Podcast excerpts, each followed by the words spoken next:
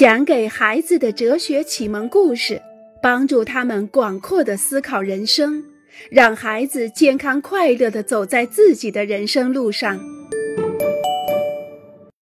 怎样在我们不了解的事物中做出选择呢？如果只是选择点心，选对选错并不重要，可是，在生活中像这样盲目选择就麻烦了。假如对各行各业一无所知，怎能选择一种我们感兴趣的职业呢？假如对体育毫无了解，又怎能选出一种我们喜欢的运动？我们知道的事情越少，选择就越少。亲爱的小家伙们，今天我们来讲一讲知之与不知的故事。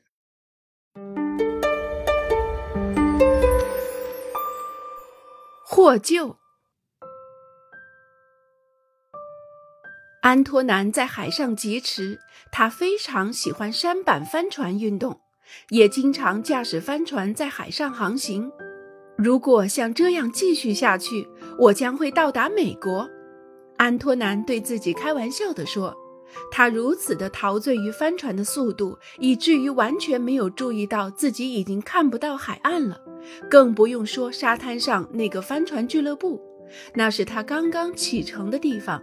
现在他离那里已经很远很远了。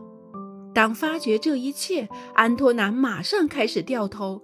然而，既然已经看不到陆地了，又怎么可能确定回去的方向是正确的呢？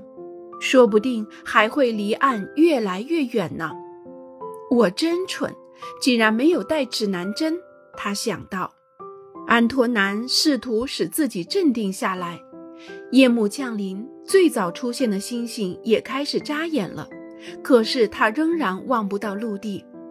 星星，星星，这可比指南针好多了。上天文课的时候，安托南学过如何辨认星星，如何通过星星来辨别东南西北。这下得救了。不到两分钟，他就找到了回岸边的方向。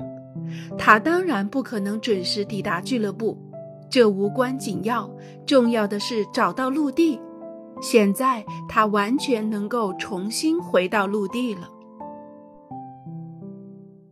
懂得通过看星星来辨别方向，救了安托南。他曾花过很多的时间研究星星的位置。这件事很复杂。如今多亏了这方面的知识，他才能重返陆地。然而，我们不应该过于夸张。我们不可能常常在夜晚独自一人在茫茫的大海中航行，也不可能天天迷失了陆地的方向。所以，就算对天文学一无所知，我们照样可以生活。如果对一切都无所知呢？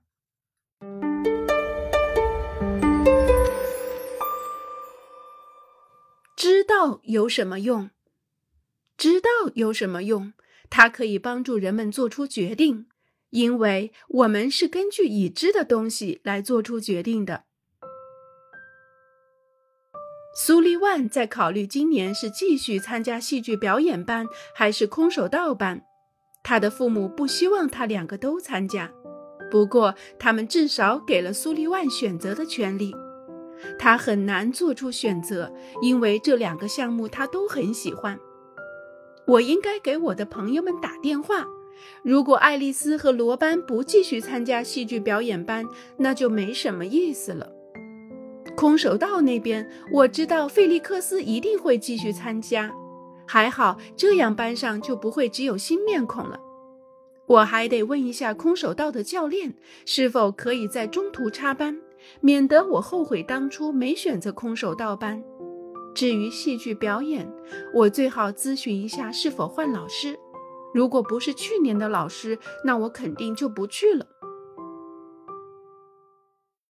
为了做出一个决定，苏利万需要知道很多情况：课程的时间，朋友们是否还继续上课，一旦选择了，是否中途还可以改变主意，老师是否换了。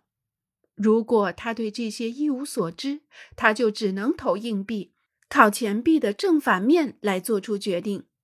这个时候是偶然在替他做决定。当我们什么都不知道的时候，就没法做出选择或决定，所以只能靠偶然或者让别人代替自己决定。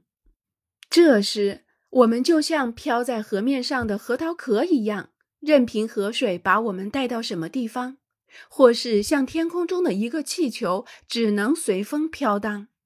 这与自由是完全对立的。应该知道。